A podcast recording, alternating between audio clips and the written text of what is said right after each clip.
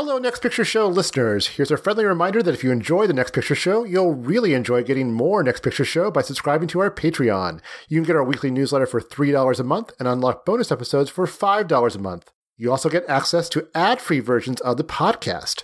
We recently released a new bonus episode on Sacha Baron Cohen's latest political provocation, Borat subsequent movie film, and we have one coming soon about this wild season of the FX series, Fargo. To subscribe to our Patreon, please visit patreon.com slash nextpictureshow. It's very difficult to keep the line between the past and the present. You believe that someone out of the past can enter and take possession of a living being? We may be through with the past, but the past is not through with us.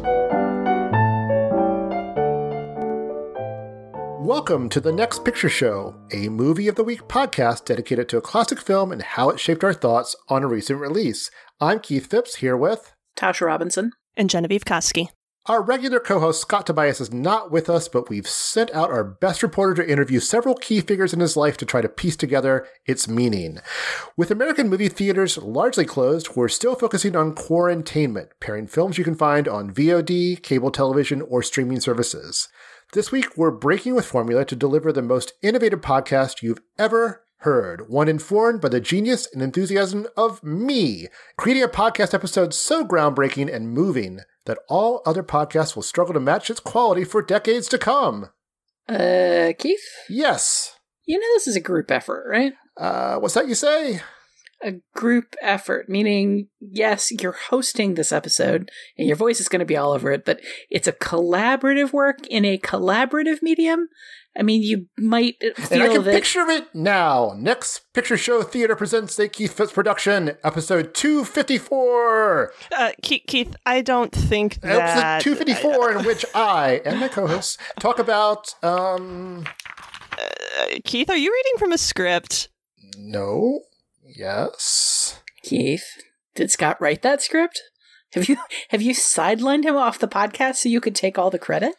Uh, first answer, technically yes, though I refined and reshaped the original script to suit my vision of what the episode should be. Second answer, no. Anyway, I'm going to reflect on some choices for a bit. Uh, Tasha, can you tell our listeners about this week's pairing? In 1941, Orson Welles made his directorial debut with the film that would define him, Citizen Kane. A rise and fall story not so loosely based on the life of newspaper magnate William Randolph Hearst, it was hailed as a masterpiece thanks to its storytelling ambitions and stylistic innovations, even as Hearst attempted to suppress it. It also cemented Welles' reputation as a genius, thanks to his role as director, producer, and star.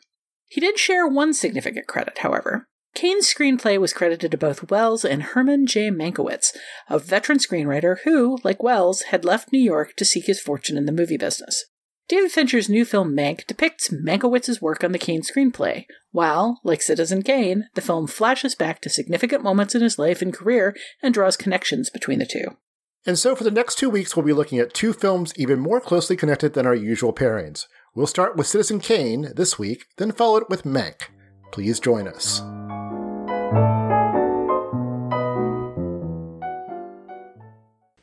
Charles Foster Kane is.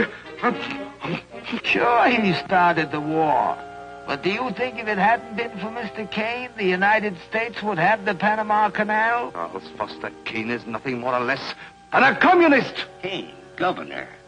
Listen, when the voters of this state and Mrs. Kane learn what I found out about Mr. Kane and a certain little blondie named Susan Alexander, he couldn't be elected dog catcher. I'm going to skin Mr. Charles Foster Kane alive. I'm going to marry him next week at the White House. Emily, I hear you've been stepping out with Charlie Kane. I... Of course I love him. I gave him $60 million. Well, of course I love him. He's the richest man in America. But all the girls say about him at first. But you know, I can't help but admire him. He's crazy. He's wonderful. In August of 1939, Orson Welles signed a contract to make two films, and not just any contract. George Schaefer, president of RKO Radio Pictures, made him an unusual offer that would give him complete control over the films, for which he'd serve as producer, director, star, and writer. This would be an extraordinary offer for any filmmaker, to say nothing of a filmmaker who'd never made a film before. But Welles was no ordinary novice. Even at 24, he had considerable experience under his belt thanks to his work in the New York theater and on the radio airwaves. It wasn't low profile work either. He staged Macbeth with an all black cast and drawn connections between Shakespeare's age and the politics of the 1930s with a modern dress version of Julius Caesar. And, on the radio, he terrified listeners with a dramatization of of the Worlds that some mistook for an actual alien invasion. Welles was widely regarded as a wunderkind, with a gift for self promotion that felt more like one of his many talents rather than empty hype. Welles' days of grace didn't last that long. By July of 1942, he'd seen his second film, The Magnificent Ambersons, taken out of his hands, and another film, It's All True, canceled while still in progress. His first film had presented difficulties as well. Heavily inspired by the life of William Randolph Hearst, it attracted the newspaper publisher's ire, leading to an attempt to suppress the film. Hearst failed, but Kane still experienced distribution problems. That led to underwhelming box office returns, the sort that can make a studio wonder if they had made a bad investment by backing a Wunderkind. The film itself, however, well, that was a different story. It was met immediately with praise. Here's a typical review from Marion Boone in the St. Louis Star and Times, published upon its 1941 release. There's no question about it. Citizen Kane is in a class by itself, so novel in technique, so compelling in style that it represents a revolutionary advance in cinematic art. And it proves beyond the slightest doubt that the 26 year old pride of Kenosha, Wisconsin is a theatrical genius. Boone wasn't kidding. Kane's innovations are manifold, from the fractured chronology and the multiple perspectives used to tell the story of Charles Foster Kane, to the deep focus photography and deeply considered editing choices that make the camera and the cutting room feel like active participants in the way the story is told. Kane looked like no other film. It's a collection of bold choices confidently drawn together by a creator eager to try out every trick he could. None of which would have mattered if those choices didn't serve a story worth telling. Citizen Kane began as a Herman Mankiewicz screenplay, more on him in a bit, simply called American. And though it drew on Hearst's life, it mostly seemed interested in Hearst as a way to talk about larger themes themes of corrupted ideals and lost innocence, and the ways we sometimes set out to fight against everything we hate and then end up becoming it. It tells Kane's life in fragments, but nonetheless captures its scope. Here's more from Boone's Kane review. To Welles must go the bulk of the credit for whatever is represented in Citizen Kane, it's literally a one man job. He co authored this original screenplay, produced and directed the picture, and assigned himself to the title role. He even sketched some of the settings as a guide for the artists, cameramen, and others of the technical crew who were under his close personal direction.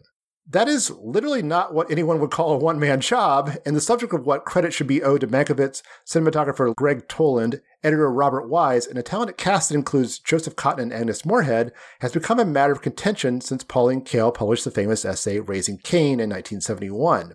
Welles did little to discourage talk of his genius, but there are consequences that come with that kind of talk. Still, no one has ever suggested Citizen Kane could have existed without Welles either, and its rise and fall story takes on a certain poignancy in light of Welles's lifelong struggle to achieve the sort of creative independence handed to him at the beginning of his filmmaking career. But at least he got to make that one on his own terms. Then watch as it became, for years, the consensus choice as the greatest movie ever made, and served as a dividing line between pre-Kane and post-Kane filmmaking, all because the 24-year-old decided it might be fun to try to make a movie.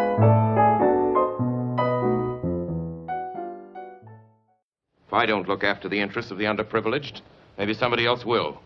Maybe somebody without any money or property. Yes, yes, and that yes. would money be too and property. bad. Well, I happened to see your financial statement today, Charles. Oh, did you? Now, tell me honestly, my boy, don't you think it's rather unwise to continue this philanthropic enterprise? This inquirer that's costing you a million dollars a year? You're right, Mr. Thatcher. I did lose a million dollars last year. I expect to lose a million dollars this year. I expect to lose a million dollars next year. You know, Mr. Thatcher, at the rate of a million dollars a year, I'll have to close this place in 60 years. All right, everyone, let's talk about Citizen Kane. Uh, this this obscure this obscure gem from a, from a forgotten corner of the filmmaking universe. Uh, what is everyone's history with Citizen Kane?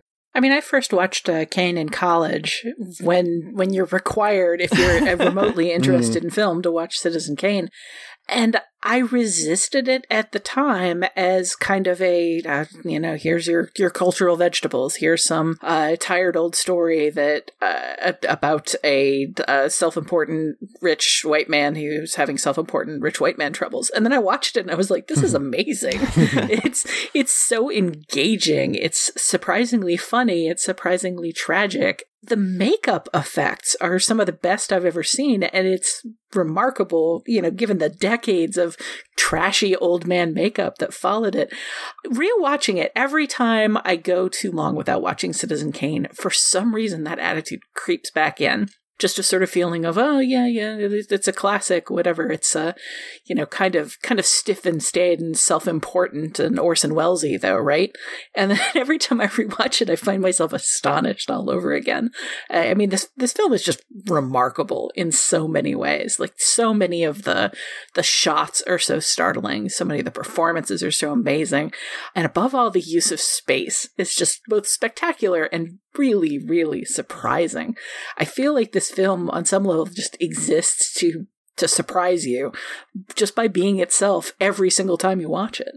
Yeah, I got to ha- kind of have that experience of surprise watching it this time with some people who hadn't seen it before, which uh, I'll get to uh, in, in a minute. But as for my own experience, I also watched this actually in, in grad school, not college. I guess I was a late bloomer when it, when it came to Citizen Kane. but I think I've talked before on this podcast about the project I took on in grad school of watching all of the films on AFI's 100 Years, 100 Movies list in ascending order, and Citizen Kane, if you don't know, is at the top of that list. So this was something that took me about a year to do, uh, to go through all 100 of these films. I skipped a couple because they weren't available on Netflix DVD rental, which is how I was experiencing them at that point. So I came to Citizen Kane at the end of this like year long viewing project. And just to kind of give you a sense of like the mindset I was in, I had just gone through the four films preceding it on that list, which were are at that point, the list has changed since then, but at that point was uh, Lawrence of Arabia, Gone with the Wind, The Godfather, and Casablanca. Those are the, the four leading up to it. So Citizen Kane came after that. So I think like by that point, I was definitely kind of in a little bit of a homework mentality uh, that Tasha mentioned, you know, and obviously I knew a lot about Citizen Kane. I thought I had an idea of what I was in for. And I do remember being pleasantly surprised at how it, much it didn't. I guess didn't feel like homework, even though it kind of did. But it is a, a, much more of a crowd pleaser, I think, than you may be led to believe based on its its reputation. And then, you know, 15 years went by and I didn't really, like Tasha, I kind of like forgot what it was like to experience Citizen Kane. And then this time around, I watched it with two people who had never seen it before and kind of had that same experience of like, wow, this is a much more like accessible, visually stimulating and occasionally funny film than I think its reputation may lead you to believe if you kind of think of it in terms of the best film ever made and this film that you have to know about and have to know everything about. If you're someone who really appreciates film it just like creates this sort of wall around it that actually the experience of watching the film i think breaks down that wall. But you have to be motivated to do that. And i think especially i think in you know, maybe the last 20 years or so, I think there's been more resistance among people to kind of make that effort because it's like, what does Citizen Kane have to offer me in the 21st century? You know, like I know what this movie is about, even though I haven't seen it. And I think that is for most people not going to be the case, but I definitely also understand where that mentality comes from. Yeah, I think that's really well put. I, I think as anything takes on the best ever, it comes becomes a little forbidding, and, and also kind of right, you know, invites a challenge. And we've seen the most recent Sight and Sound poll, which is tends to be the consensus source for greatest movie ever made. It's Been to Planet by Vertigo, which in some ways to me just kind of makes sense as the passing of time. Mm-hmm. Uh, I think I think you know a more a more recent film obviously Vertigo is many, many years ago still, but more recent than Kane, uh, is going to uh, inevitably going to creep up as the influence is felt. But I think you're right. I, I, it is take away all that is just a super entertaining, incredibly propulsively made film. You know, it just moves right along. It's paced kind of like an action blockbuster at times too. You know, we have sort of these discrete sections that have their own kind of style and rhythm to them that give way to the next one. But my own history is I've probably talked before about how important that uh, Leonard Maltin's uh, TV movie guide was to me, where I, I kind of go through and try to watch all the three and a half and four star movies as they appeared on television, which means I attempted to watch a lot of widescreen movies in pan and scan, horribly edited. Uh, the first time I saw, I tried to watch Robert Altman's Nashville. I thought this is an incomprehensible mess. Who could watch this? And I realized it just been, you know, when I finally saw it, I realized it just been cut to ribbons. But uh, this was a big one for me. It was one of the, you know, because its reputation was so big and because I wanted to see the best stuff. I rented it pretty early on. I think it was seventh or eighth grade when I was really starting to dig in into movies. And I, I think just to do an aside here, I know there's a lot of I get the understanding that we need to get beyond canon. I totally get that. But I also think canons are great starting points. Mm-hmm. Uh, just like you did with your AFI list, you know, you start with this 100 list, you know, 100 movies, but you don't stop with those 100 movies. They give you other places to look. But, yeah, I was drawn to this because of its reputation. And it, it certainly, I feel like my, I, I loved it at the time. I feel like my appreciation has certainly grown over the years. I feel like it's one of those movies where you do notice something different every single time you watch it. I mean, it is, um, you know, there's there's so much going on. Uh, I think my most memorable screening of it, though, is, is um, first time I saw it on the big screen was back in the, er, er, my early days of the AV Club when we still didn't know better about going to, to press junkets, and I was at this press. I went to a couple horrible experience, just generally speaking. But I was at one in L.A. and it was for a uh, a not very good movie that I'll just refrain from naming. But it was the late '90s, and the, the, only way I felt I could wash the sort of the experience out of my mouth was Citizen Kane was playing within walking distance. So I actually took a couple of other journalists that had never seen it before with with me, and they all liked it. So I felt like I was doing my my good deed by spreading the gospel of Kane. But uh, anyway, I was really happy to revisit it. I think it'd probably been like eh, probably ten years since I, I've seen this from beginning to end. So it was a, a pleasure to watch it again. Yeah, it's interesting to hear you talk about like seeing it multiple times because this was only my second time seeing mm. it. Tasha, have you seen it more than twice? Uh, I think this was, I honestly can't remember if it was my third or my fourth. Okay. Because and this kind of goes back to the idea that we have said is not accurate, but I think still persists the idea of it being homework is it's like it's never a movie I've ever thought to rewatch because it feels like, well, that's one I've checked off. And maybe it's because I came to it in this like list mentality of, you know, mm-hmm. like that's this is one that I have to see in order to be a well-rounded culture film person. And I've seen it and now I don't need to see it again. And I don't really have a defense for where that comes from so it, I was I was glad to have this opportunity to rewatch it and be able to experience it in a new way with all the film knowledge I've acquired in in the last 15 20 years. Um, how how long has it been? How does time work? Yeah, 15 15 years. but it also makes me kind of bummed that I never really made the effort to revisit it before now. I never made the effort to seek it out on the big screen because in my mind it's like I said a, a box that I checked. And it's not a movie that I hold in my head as something to watch for pleasure. And maybe that has changed now after this viewing, but I also wonder if that's something that other people maybe experienced. Well, I mean, it's hardly a comfort movie, you mm-hmm. know? It's not exactly full of warm, good feelings that you want to revisit in order to spark warm, good feelings in yourself.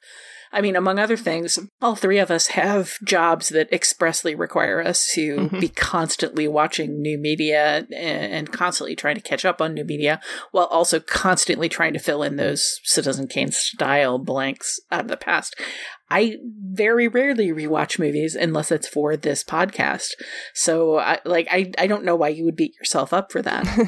Even if you had all the free time in the world, which you don't, because you in particular have a very demanding job. This is a movie that's fundamentally about failure. You know, it's mm-hmm. it's about the failure of a dream. It's about the failure of a human lifetime. It's about more or less in his own words, just like wasted opportunities and a, a, tragic empty life. The the movie literally opens with a man dying sad and lonely and alone and thinking about uh, everything that he's lost. This is it's not, you know, a movie that uh, I would think that you would reach for in a boy, I really want to immerse myself yeah. in that uh, kind of way. But it is, I mean, it is a pleasure though. I, I feel like this movie is, I think it's fun. I mean, it is, it is so dynamic and um, again, I go back to pacing, but it just it just kind of moves you along. There's nothing. There's not a wasted moment. There's things I, I actively look forward to every time I watch it, like the way the light beats down on on, on the on the the newsreel reporter as, as he researches in that for, the forbidding library, and and uh, you know other other such moments, like some some of the editing choices, just the, the quick cuts. Um, I'll tell you one thing about seeing it in a theater. Did you ever see it in a theater, Tasha? No. Uh, that sort of shot cut to the cockatoo screeching is is like a, it's like a jump scare in the theater. Yeah. It's so loud. It's I, mean, I think oh, it's a jump scare yeah, at home it, too. it, it definitely played big on this viewing as well. So, is, do you think that the idea behind that transition is it kind of a joke about Susan's voice? Because like she spent so Mhm. much time previous that like kind of screeching, I guess. yeah, I think that I, I makes thought sense. that Welles had openly said it was intended to kind of wake people up. Like Mm. I started looking for it. I didn't remember exactly where it came, so I started looking for it around the halfway point of the, of the movie, and then because I, I remembered it as like his attempt at a wake up call after Act Two. And I thought that he'd expressly said, you know, it's eh, we, you've been with this story a little while. I needed to make sure everybody was awake, but it comes so close to the end, it almost registers like, hey, the payoff's coming. Are you sure you're fully alert? Because I like I don't want you to miss this like cool Mhm. surprise I've got for you at the end. Yeah, it's maybe a, a more generous reading than he's making fun of how much she she yells. One other personal history detail. Um, I will say this: my first exposure to Citizen Kane was as a kid. I was watching, I think it was the Today Show or one of the morning shows, and they had, they had some sort of special on, on great movies, and it had the full-on reveal of, of the Rosebud, uh, what what Rosebud was. Uh, so I knew that well before seeing the film. I don't think it's I don't think it's a very well hidden secret these Yeah, days. I mean, my first exposure to it was from Peanuts comics. Uh, Charles Charles Schulz was obsessed with uh, Rosebud was his sled as a Mm. punchline and a running gag, and I read books of Peanuts comics when I was. I don't know, four and five years old. They're they're very accessible for very young children. I knew that Rosebud was his sled before I had any idea what Rosebud was his sled referred to. Before I had any idea that Citizen Kane was even a movie, I had that drilled into my brain as a running gag punchline. Yeah, like I don't think you could go into this movie at this point without knowing maybe not specifically that Rosebud was his sled, but like it's not like it's a hard thing to figure out. Like there's the whole scene outside the cabin and like you see it says Rosebud on the sled and there's all this talk of Can you? I mean, I, I, I yeah, I'm pretty sure. Because I, I I look for that, and it seems to be, and it's such an angle that you can't quite see it. Maybe I'm maybe I'm misremembering or I'm just like Is this an Inception top moment? it, it, it might. It, it, hon- it honestly might. But in the early going, the sled is just like highlighted. So there, there- Mhm. there's a talk of him like being hit with the sled, and then we see him with the sled. And even if it doesn't say Rosebud on the sled, like if you had just like even heard the word sled associated with Citizen Kane, eh, like at any point in your life, I think you would have probably put that together. But the thing is, like, it's it's like the the er spoiler, you know, Rosebud is is his sled, but it's not really a spoiler. I, I don't think like this isn't a mystery. It's presented as a mystery, like our protagonist, such as or you know the reporter, is trying to solve this mystery, but I don't think it's necessarily the mystery that the film itself is interested in solving. The the mystery the film is interested in solving is the character of Charles Foster Kane. Yeah, it's a cliched observation, but it also tells you everything and nothing about Charles Foster Right. King. You know, it's yeah. And sort of just going back to like what we appreciate about this film is and again, this is not a new observation. We were joking before we started. Like, this is either going to be the easiest podcast we've done or the hardest because it's like, what is there to say about Citizen Kane at this point? So, no points for originality for any of us here. But this is a movie that to me is most impressive in terms of structure and character, which are two things that I tend to gravitate toward. I've, I've joked before about how I take sort of an English major approach to, to to movies a lot of the time. Like I just like seeing how they fit together. And this is a movie that fits together really well and at the time in a very innovative way. Like the way that these vignettes are sort of doled out and the way they flow into each other and are sort of prompted by one character to the next is just so well managed and so well executed. And it's all in service of unpacking this character that you kind of realize over the course of watching the film that you will never know the full extent of this person the same way you will never know the full extent of any character in a movie. you appreciate that you are being told a specific story about this person. And in this case, just his all consuming desire to be loved. And when you realize that, it's, I think the poignancy of that fact is really just struck me this time. It is inspired by William Randolph Hearst, which is, was probably more on people's minds then than than now. Mm-hmm. I, I, knew very little about Hearst when I first saw this movie. I know, I know more now, not not by any way, not in any way an expert. But do you find that knowing more about Hearst enhances your your viewing of, of the film? I think, in a way, seeing it as a, a satire of a life and an indictment of a life coming from somebody with a personal stake in the whole story coming from someone who had to then evade the consequences of attacking such a powerful man, I think makes it all a much more interesting backstory. But I kind of feel like Mankiewicz's ultimate revenge here is that this movie has really kind of outlasted an awful mm-hmm. lot of mm-hmm. Hearst's reputation and certainly all of his power. You know, I I think a hundred years from now, people will still be watching this movie, and Hearst will barely even be a footnote in history. I don't know if he possibly could have predicted the degree to which this film would have a lasting place in history. Maybe, maybe Welles' ego would have assumed that it would, but I mean, so many movies at the time were just kind of like one shot flashes in the pan and then they were gone. There was no significant preservation apart from, you know, like rescreenings, rebookings of a, a, handful of movies. There was no way to predict that this long later people would still be studying this movie the way that they do.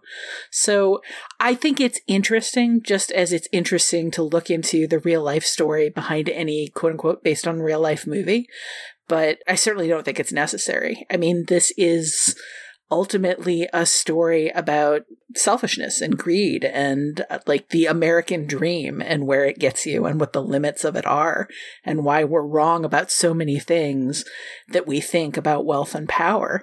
It's a very universal story. And the fact that it was based in somebody's feelings about uh, Hearst you know, they're interesting, they're relevant, I suppose, but they're not significant compared to the rest of the movie. Yeah, it's interesting to think about it as a story about Hearst at this point in history because I think most viewers are going to be coming to it with more context stemming from the various parodies of Citizen Kane. I'm thinking primarily of Charles Montgomery Burns on The Simpsons, who has had many a uh, a Kane uh, storyline or, or reference o- over the years, and like that's the context I took into my first viewing, and honestly, this viewing as as well. Like I still like I, I know the broad strokes of Hearst's life and kind of role in history and, and our industry, but you know, I, I certainly like I've never sat down and read a biography of him,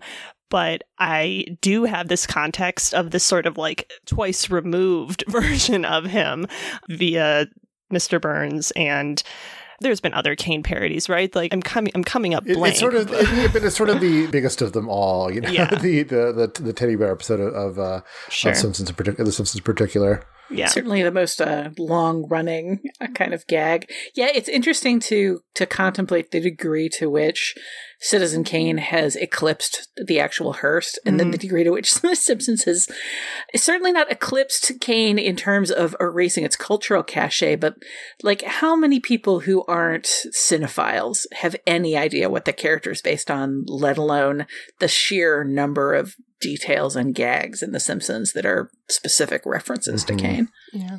So we should talk about the performances in this film, both Welles and, and the supporting cast. I, I mean, I feel like I, I wouldn't say they get overshadowed, but you know, it tends to be like the third or fourth thing people talk about. Just like we're going to, it's going to be the third or fourth thing we talk about uh, too. But uh, but I'll single out, um, uh, I'll, I'll single out a couple, and they're not huge prizes, but I think I think Joseph Cotten is, is so good. Mm-hmm. I really enjoyed. I was really focused on how good Everett Sloane is as Mr. Bernstein in this one, who has the best monologue in the film, the, the, the one about seeing seeing the woman in the dress on on, on the boat, um, which is uh, such an amazing piece of writing, uh, so so well delivered. But who else sticks out for everybody else? For me, it's Dorothy Comingore. I, you know, I I always have a problem with with Welles' performance in this because I know on some level he's he's trying to emphasize how much Kane changed over the course of his life, but there are degrees to which it just seems like he's playing entirely different characters Hmm. at different points in his life. Like, I'm not sure I fully see the continuity between the man in the vast echoing rooms who seems to have no attachment to life whatsoever and like the burning firebrand of young Kane in his first day in the newsroom. I guess maybe my pushback would be is maybe the lack of connection is itself, uh, and maybe it's a feature, not a bug for this film. It almost seems like a totally different person at that point. Maybe, but I feel like I mean, if we're going to talk about flaws in uh, Citizen Kane, the the big flaw for me is that I don't entirely see the narrative connection between those two Hmm. men. I don't entirely see the web of fate that connects the man who was so in love with the truth that he wrote this manifesto and so in love with being engaged with every aspect of his life and the man who apparently never leaves his house and can barely manage to talk to his wife. Like we see the transitions that turned one version of that man into a different version over the course of the montage Mhm. uh, with his first wife. But the startling jump between the man we see meet Susan Alexander and the man we see end up with Susan Alexander, I'm not entirely clear on why he so thoroughly gave up on life. Was it just the prospect of being mocked for what happened with her, or was it primarily the political thing? Like, why did he so thoroughly choose to divorce himself from life? There's the business failure too. I mean, that's something we see a couple different times is him losing control of the business. Yeah, I read it as stemming pretty exclusively from the political failure because, like, right before that, we see him on the cusp of winning this election. You know, the famous shot with the banner with his face and Kane behind it. And, you know, this big crowd just like giving him the love he, he so desires. You know, it, it's what he's always wanted, and then it's taken from him. And I think his subsequent relationship with Susan is sort of all in service of both justifying that loss and maybe recouping it in the form of a love that is arguably not there between husband and wife. Yeah, I I didn't mean to head directly down that rabbit hole because my point was primarily just what I see more, more than anything in his performance is bigness, is Mhm. that Welles' ego, that desire to play directly to the camera and like force his charisma out in front of him wherever he goes to make Kane as big as possible, whether it's young, energetic Kane or old, dour Kane. Like he just has to be the center of attention. What I see in Dorothy Comingore's performance, though, is like an age and a growth of wisdom and bitterness, but just very consistently the same character under it all. The same slightly giddy, slightly delighted by life, slightly girly, slightly shallow woman who's just learning more and more about the world and having it weigh her down more and more. And I, I just, I see such a startling evocation of empathy, such a, a startling humanity under every version of her, from the version who like snickers at Kane on the street because he's muddy to the drunken, miserable version of her in the bar towards the beginning of the movie. I think it's just a really powerful and startling performance throughout. And don't forget the version of her that is singing opera on a stage built for Hmm. her in front of an audience that is mocking her, and you can just see that realization in her eyes. I think that scene, the opera scene, is maybe the hardest to watch and, in large part because of what Comingore does with her face. It's not her singing there that was dubbed in, but just the sense of you can just see in her eyes like the realization that this is a farce you know and that she feels trapped. You know she's she's a character who's sort of defined by having other people lead her. You know her mother is who wanted her to be a singer not her. And then Kane you know continued to drag her in that direction.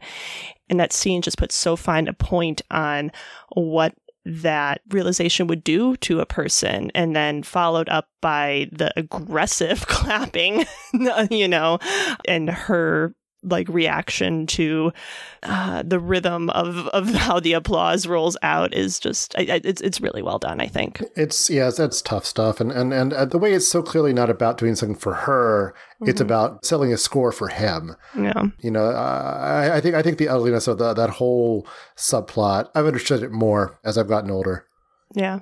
It's also just difficult with her because, I mean, I'm no judge of opera. Listening to her sing opera doesn't feel much different to me from listening to the characters in Amadeus sing opera. really? So, I mean, it's, you know, it's not great, but it's not, it's not terrible. It's, but it's clearly, uh, you know, they brought in, as you said, they brought in somebody. It's clearly the work of a good singer who's falling short and not someone yeah. who's completely incompetent. Right. But it's not like listening to Jean Hagen try to do talkies in Singing hmm. in the Rain, you know? There's it's not the kind of performance that makes uh the people in the cheap seats go, "Oh my god, she's trying to sing opera." Ha ha.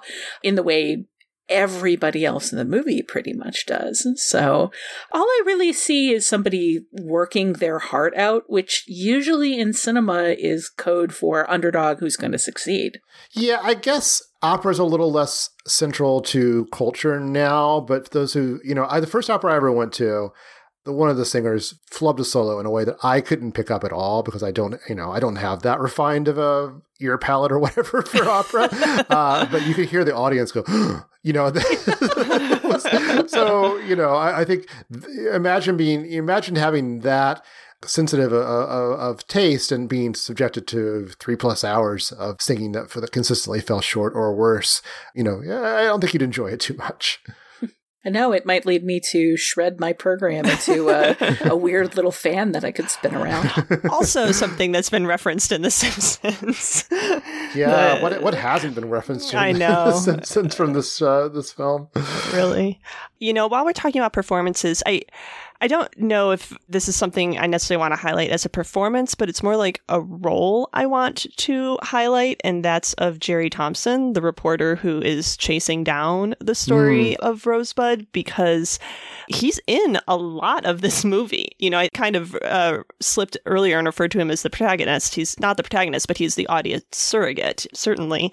And it's a very thankless role, and one like his face is almost never on screen. It's a lot of the back of his head. You know, it, we get a lot of his voice, but it's, you know, he's never a character that we are given any reason to like sympathize with because like i said he is he is our audience surrogate so i just i think like for an actor it would be an interesting role to take on something that is so central and yet has no real character to it, if that makes sense. I also, I, I just feel like I've got to shout out uh, Paul Stewart's performance as Raymond. Mm. Oh that almost feels like a performance that belongs in a different film. He has such a small role in the movie, and he kind of feels like he's in a Universal monster picture.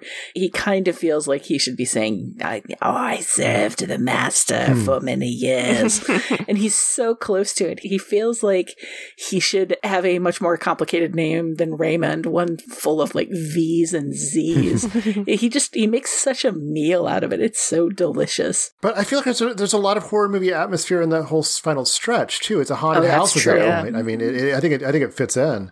Well, and in the opening shots of the film, which I'm sorry to kind of like take us on a different track real quick, but I really want to acknowledge like the opening shot of Xanadu and the one dissolve after another, you know, the the technique for which we named an entire website. Hmm. And it never like I think I knew you know, that the film opened that way, but watching it this time and seeing how it was executed with just these matte paintings, uh, just like you keep like dissolving a little bit closer and a little bit closer and a little bit closer.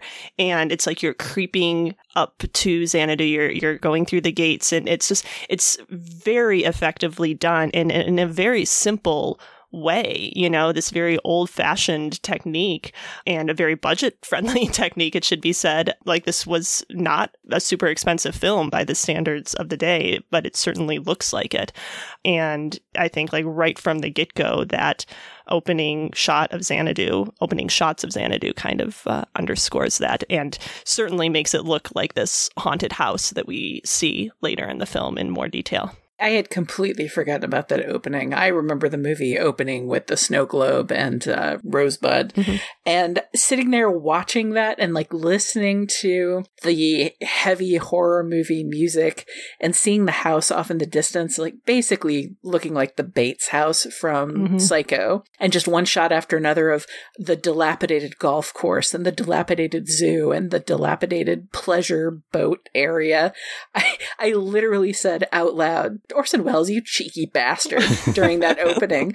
Because as it, it just went on and on and on. And I'm like, I don't remember any of this. And it's, it's so well staged as an introduction to ridiculous luxury, ridiculous decadence fallen into disrepair. It's, it tells you so much about the people who lived there before you ever see any of them. And it owes a debt for as much as Kane is the origin of so much. Uh, it owes a debt and I'm not the one first one person to point this out, but it was a debt to Rebecca, which was released the year before, mm. right down to the the monogrammed gate. Right. I knew that was familiar. I just assumed it was familiar from from Kane, but no, it was from yeah. from another movie that we've covered on this podcast.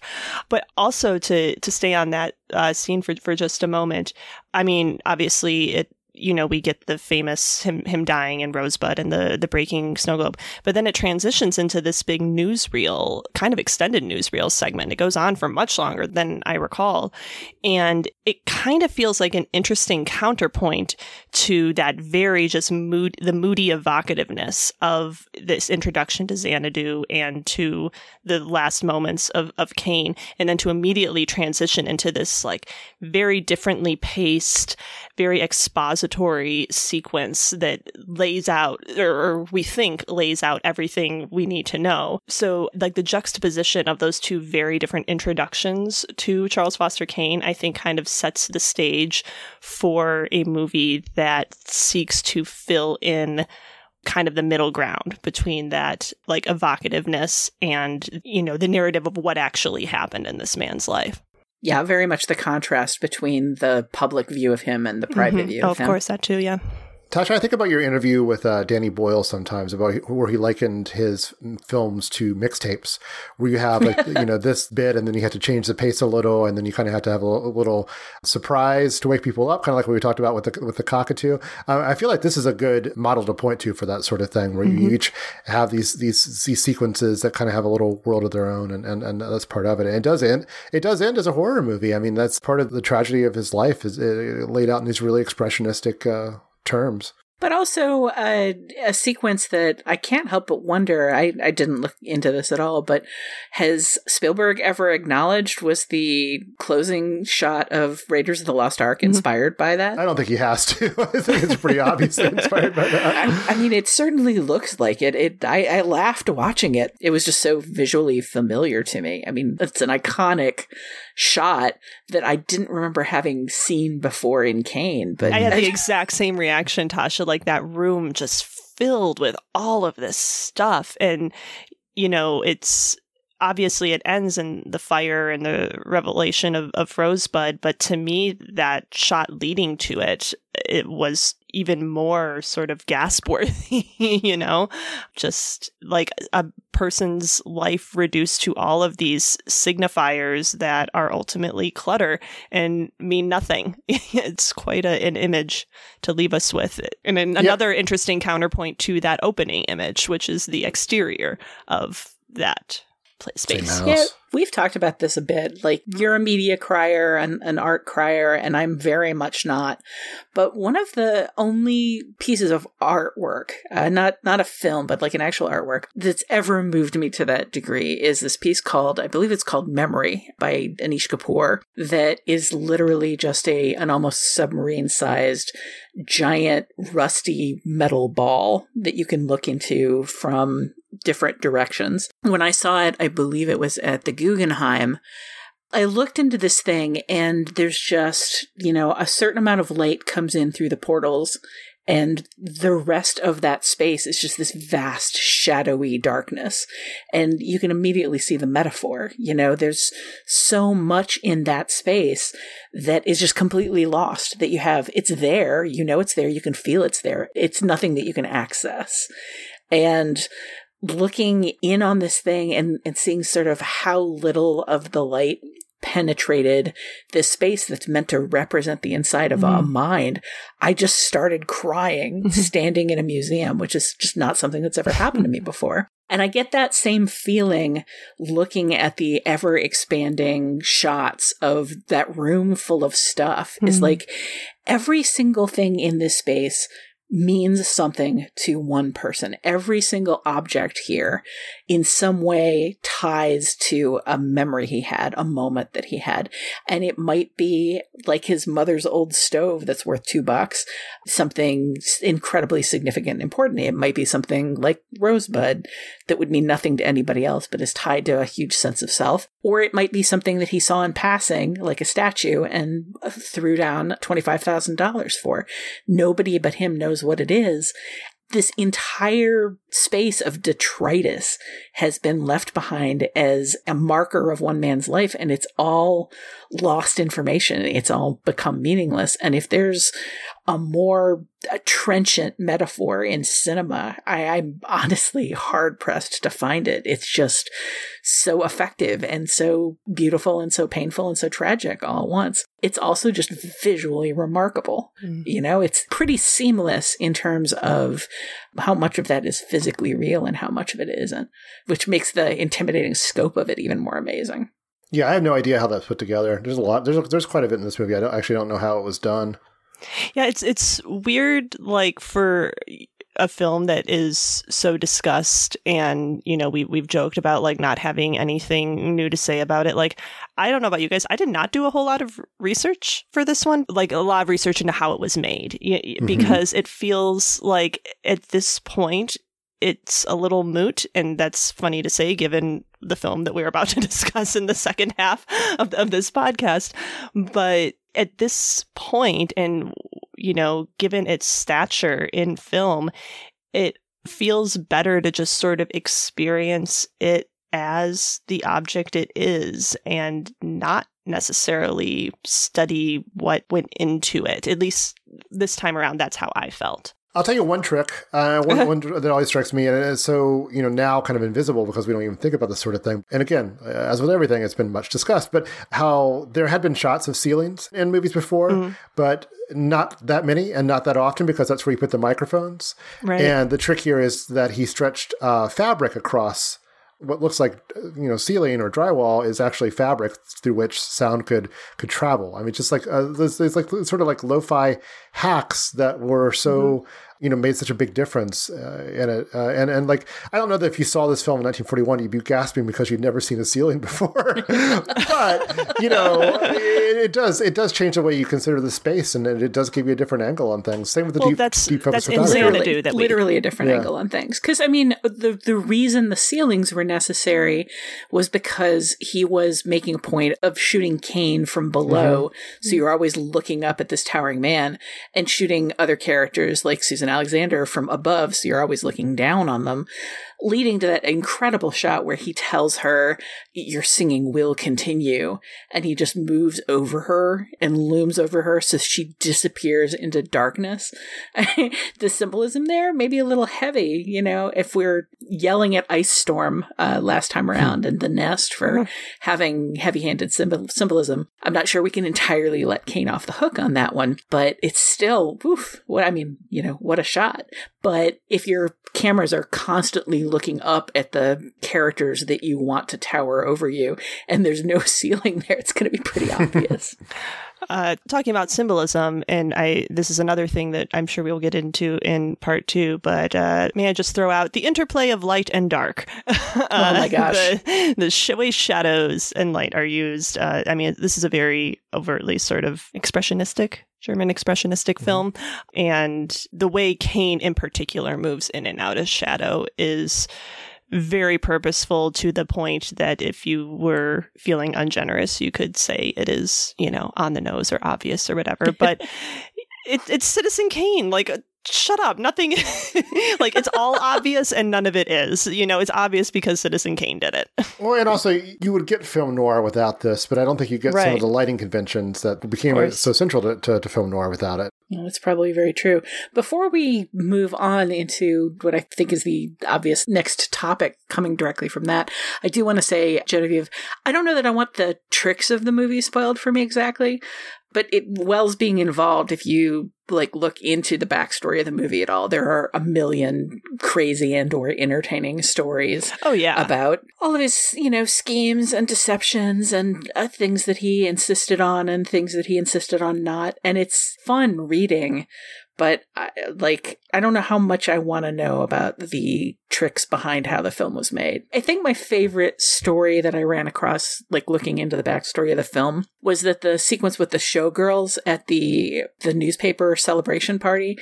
He originally scripted that to be at uh, set at a brothel with prostitutes, and the censors threw it out. And he he had apparently put that in deliberately so they would have something to throw out, so they would overlook other things, which is a long time uh, strategy that people still use with the MPAA. But uh, yeah, there was a lot of stuff like that that involved manipulating the studio in order to get his own way, like lying about specific things that were going on and what he needed. And I imagine it's just one of those, like, the more you look into it, the more entertaining stories there are. Oh, oh, sure. I don't deny that for a moment, and I don't want to suggest that like it's better to not know things about Citizen Kane, but I just think like with a film this storied and when there is so much about it and it has influenced so much, it's just like I feel like that can all kind of become noise that maybe leads to that feeling that we were talking about at the beginning, this sort of wall around the film, you know, and it was nice to sort of allow myself to just experience the film divorced from all that this time around. So Well, sure. that's all I it's mean. the, the closest we can get to uh, watching a movie just to watch a movie instead of it Right. being three levels of homework. well, I veered us back towards that uh, mostly because I really wanted to get the brothel story out, but Mhm. it kind of seemed like we were heading in the direction of uh, one of Keith's specific questions here, which was kind of the, uh, the pre-Kane versus post-Kane look at Hmm. filmmaking.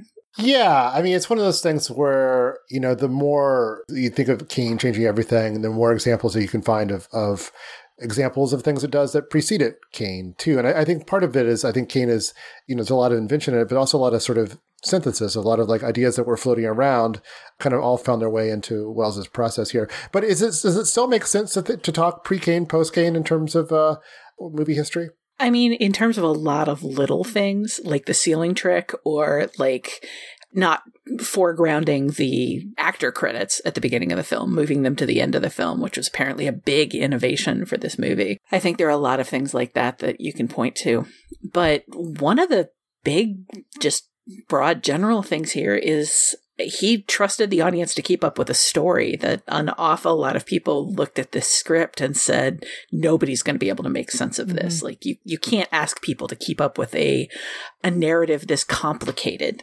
You can't ask them to keep up with a bunch of different characters sprawled off on like different time periods both in their lives and in the story itself. Like you can't expect people to piece all this together And I don't know if you know, it just- guys know this, but there were not YouTube explainers at this point to, to piece this stuff together. Isn't that what newsreels were? how how are people supposed to figure out what uh, what the ending of the movie was revealed? But yeah, I like it. Something like this comes along, and suddenly you have everybody saying, uh, oh, "What you think my story is complicated? Have you seen Kane?" Mm. Uh, people were able to follow that. I think the trouble with thinking of sort of a pre and post Kane dividing line, at least today, is that the vast majority of audiences have very little to no context of what came before Kane and what was sort of being upended here. And and certainly there are some films, you know, from before 1941 that are still accessible today and, and important enough that people might seek them out. But, you know, just in terms of where this fell in the sound era, like the beginning of the sound era and the changes like Tasha is talking about in terms of narrative and uh, audience expectation, like it almost feels at this point that Kane is a starting point because audiences don't just have that context for what came before. They can certainly find it if they are so inclined, but given how many people I've heard in the last couple weeks say, I've never seen Citizen Kane before, I, I don't have a whole lot of faith that, mm. you know, people are, are actively seeking out the films that it was revolutionizing. And I think also there is sort of this fault. There's a lot of false divide because uh, there's a false divide in some ways because it's not like there were not extremely you know, stylistically minded directors working pre Kane and doing innovative work. Right. And in some ways, it's you know, kind of returning some of the techniques of silent film to the sound era versus in inventing them uh, whole cloth. I mean, there was, you know, there was, you know, sound, great innovation of sound brought sound, but it also kind of hampered what you could do with image because you were mm-hmm. so tied to, you know, making the sound audible. So, you know, it's, it's things like that, that, that makes it a fine dividing line, but also maybe not the definitive, uh, dividing line between uh, before and after. I mean, I think it's almost as useful to talk about before and after after French New Wave, but even there, you know, there's not like uh, there's not like it's not, it's not a Rubicon. You know, it's it's more mm-hmm. a transitional moment versus a uh, dividing line. So, any final thoughts before we never talk about Citizen Kane ever again? I think the most important thing to note here, and in any discussion really of Citizen Kane, is that in the viral internet video, Shia LaBeouf, the actual cannibal Shia LaBeouf song, at the very end of it, they cut to the audience, and Shia LaBeouf is sitting there and he the the lights falling across his face in a certain way and he slowly starts applauding and then he he applauds more quickly and then he stands up and then he seems to look around himself self-consciously and sit back down. I had no idea that that thing that i have watched over and over and over was a like a direct beat for beat shot for shot recreation of something in citizen kane. Mm. you mean the clapping? and, yeah, the clapping. Oh, I feel like we got that gift sent to us so much in the dissolve days, like on Twitter and stuff. Like whenever we did something that people liked, they would send us that gift. So that was always my context for it.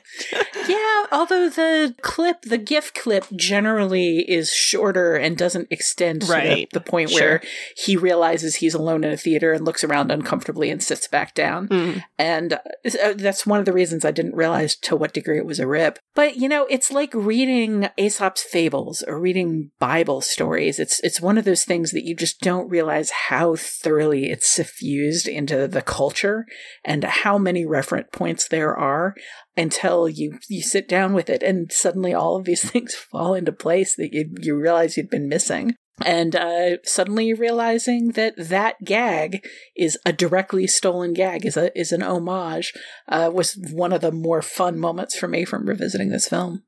So normally at this point, I'd throw the feedback. We're going to shake things up a little bit uh, and have some uh, an extra special treat from you from our absent co-host Scott Tobias after the break. But before I do that, I do want to say that we do love your feedback and, and we'd love to get some more than we've been getting. Actually, the pace has slowed a little bit. We love reading your letters, so please, we're asking you please write to us.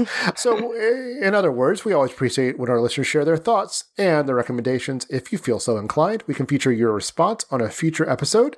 To reach us, you can leave a short voicemail at 773 234 9730 or email us at comments at nextpictureshow.net.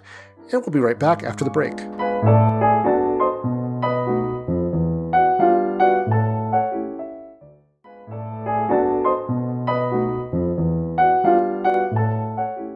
Again, listeners. Uh, I am Genevieve back here with Scott Tobias, who uh, was not on the discussion of Citizen Kane you just heard, but through the magic of editing is joining me to give you some bespoke Scott Tobias content specifically for this little section of the podcast. And this is sort of carrying on a, a Scott Tobias tradition, uh, albeit in a, a new format. So, uh, Scott, what have you brought us?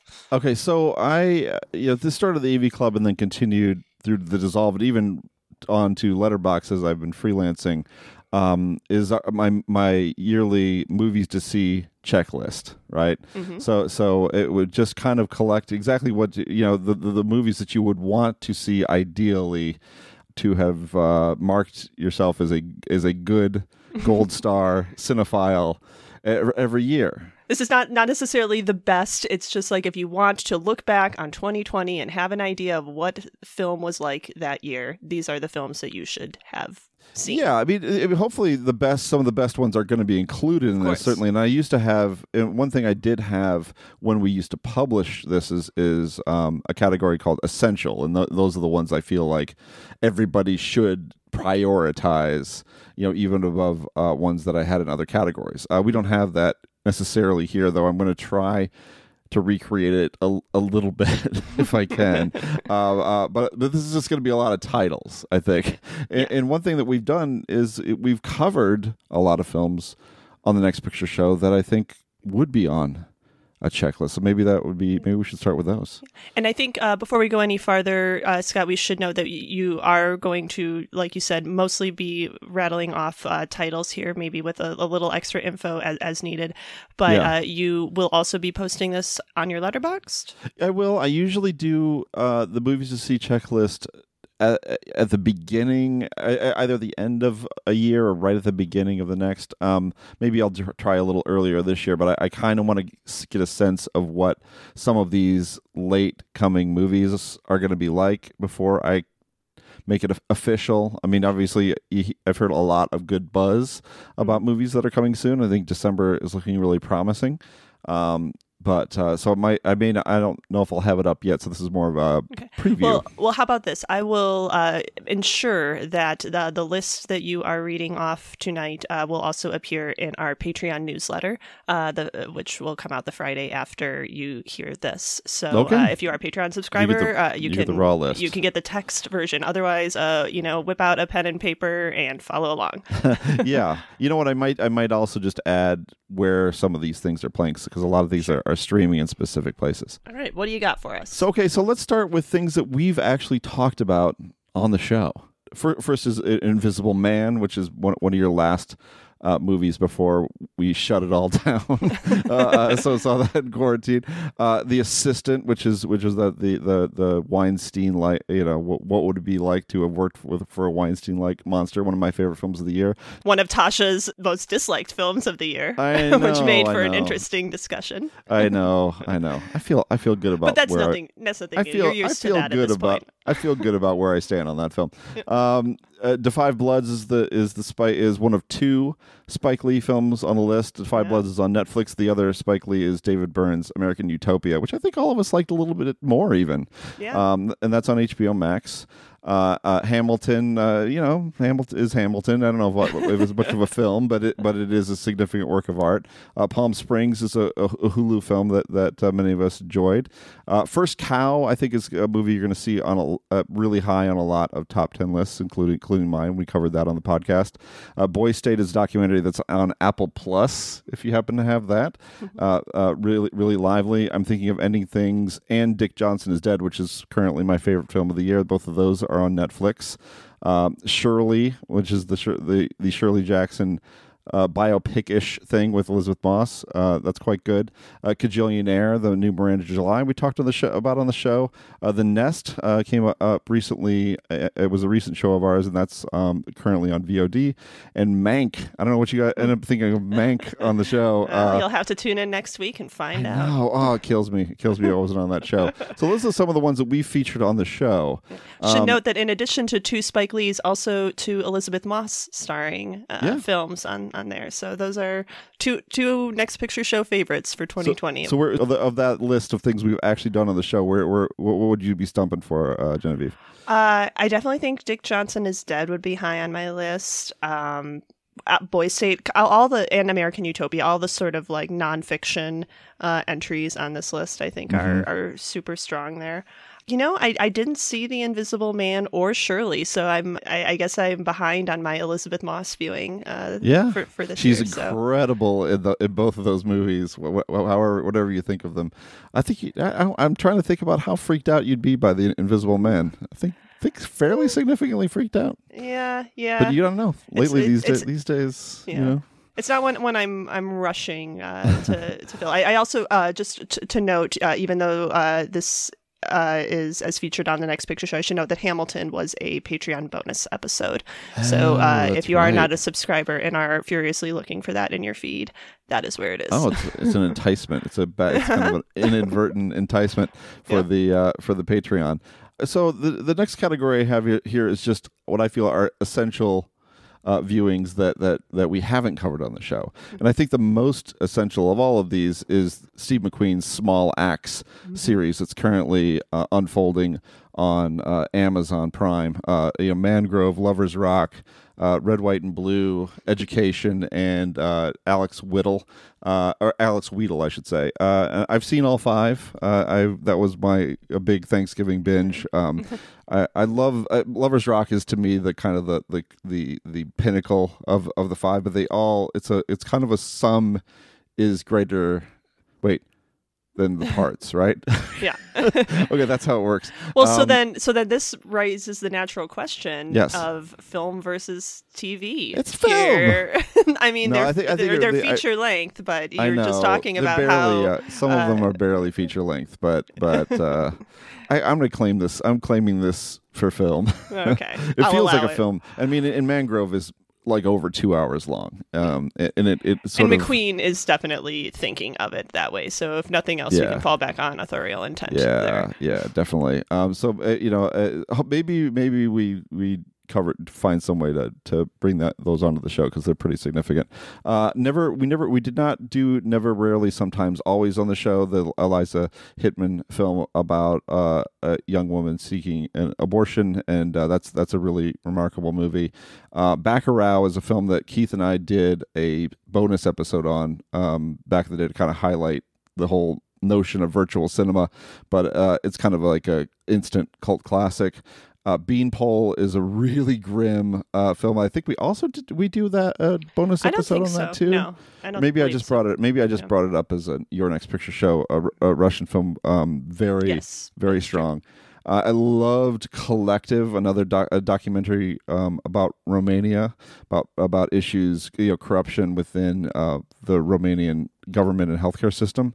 Very powerful. Uh, Bloody Nose, Empty Pockets, which is sort of a fiction, nonfiction hybrid from uh, the Ross brothers. Uh, love that. Uh, and The Vast of Night, which is kind of one of the most exciting um, debut features, kind of a shoestring science fiction movie in the sort of Twilight Zone mode. Uh, that that is on Amazon Prime. Yeah, we try. I remember trying to find a pairing for Vast of Night, and it just kept coming back to like, well, Twilight Zone, but that's not a classic film. No, so- It really isn't. well, yeah, it was certainly not certainly not like Twilight Zone the movie would not have been a good yeah. choice.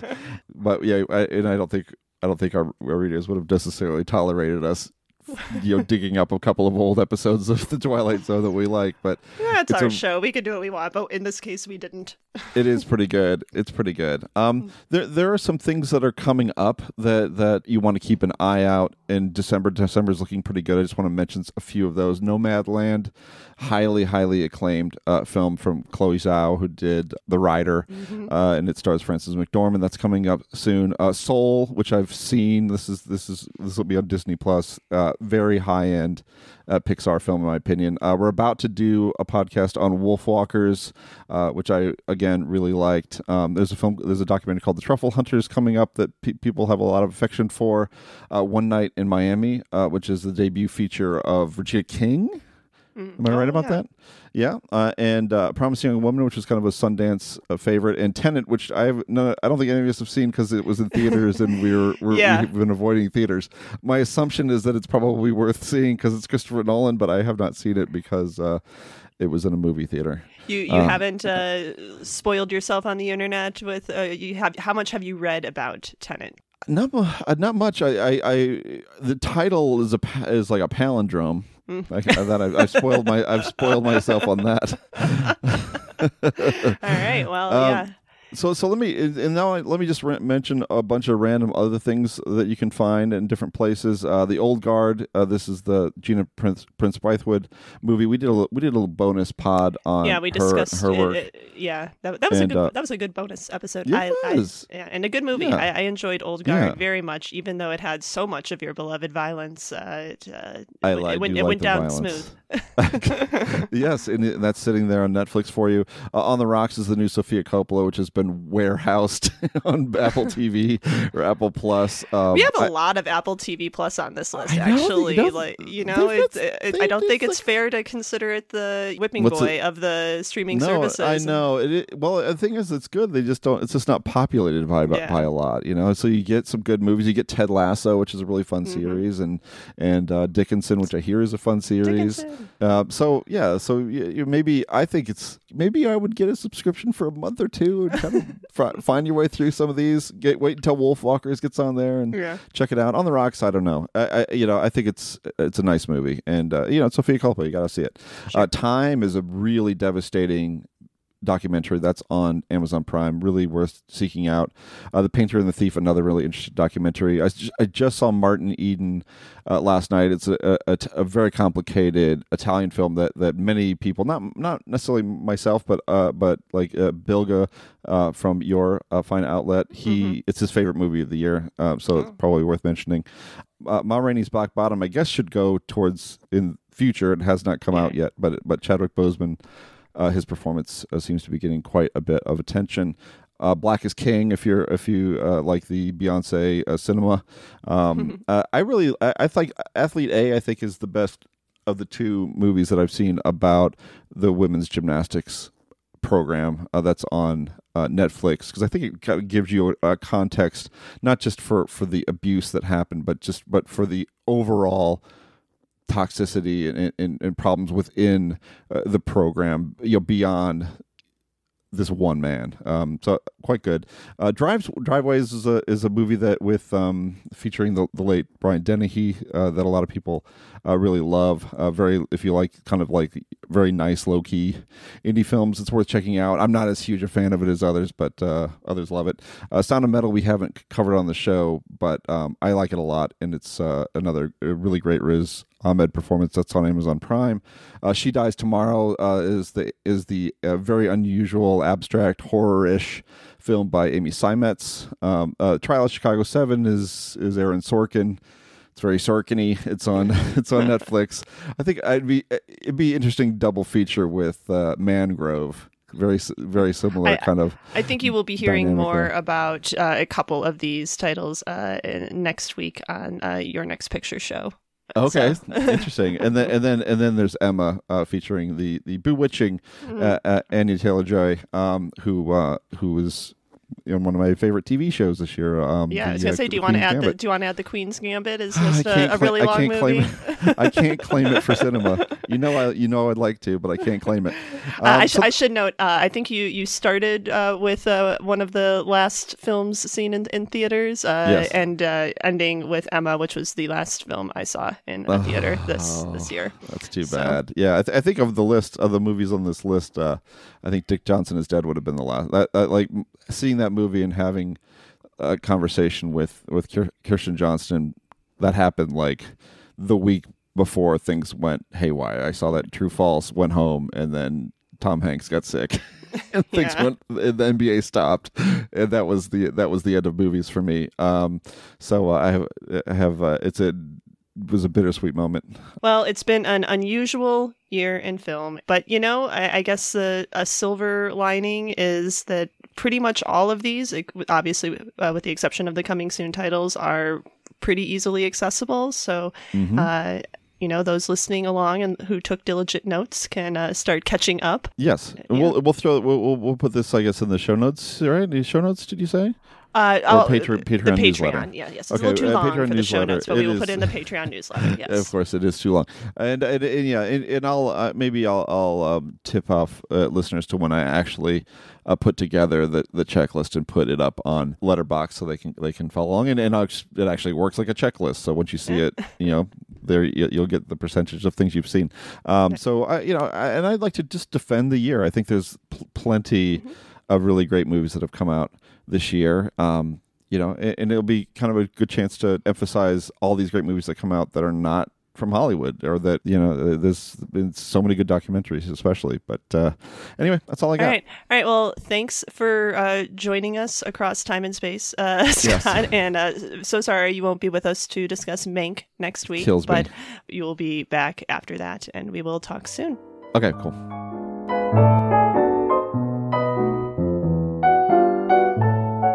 That's it for this episode of the Next Picture Show. In our next episode, we'll return to Kane territory by way of David Fincher's Mank. Look for that episode next Tuesday, or better yet, subscribe to the Next Picture Show on Apple Podcasts, Spotify, or your podcatcher of choice. Even better still, you can support us on patreon.com slash nextpictureshow. Find us at nextpictureshow.net. Follow us at facebook.com slash nextpictureshow. And follow us on Twitter at, at nextpicturepod so you'll always know when a new episode drops. Until then, don't toss any sleds on the fire without reading them first. There is a man, a certain man. And for the poor, you may be sure that he'll do all he can. Who is this one? Whose favorite son? Just by his action has the traction magnets on the run. Who likes to smoke? Enjoys a joke. And wouldn't get a bit upset if he were really broke. With wealth and fame, he's still the same. I'll bet you five you're not alive if you don't know his name.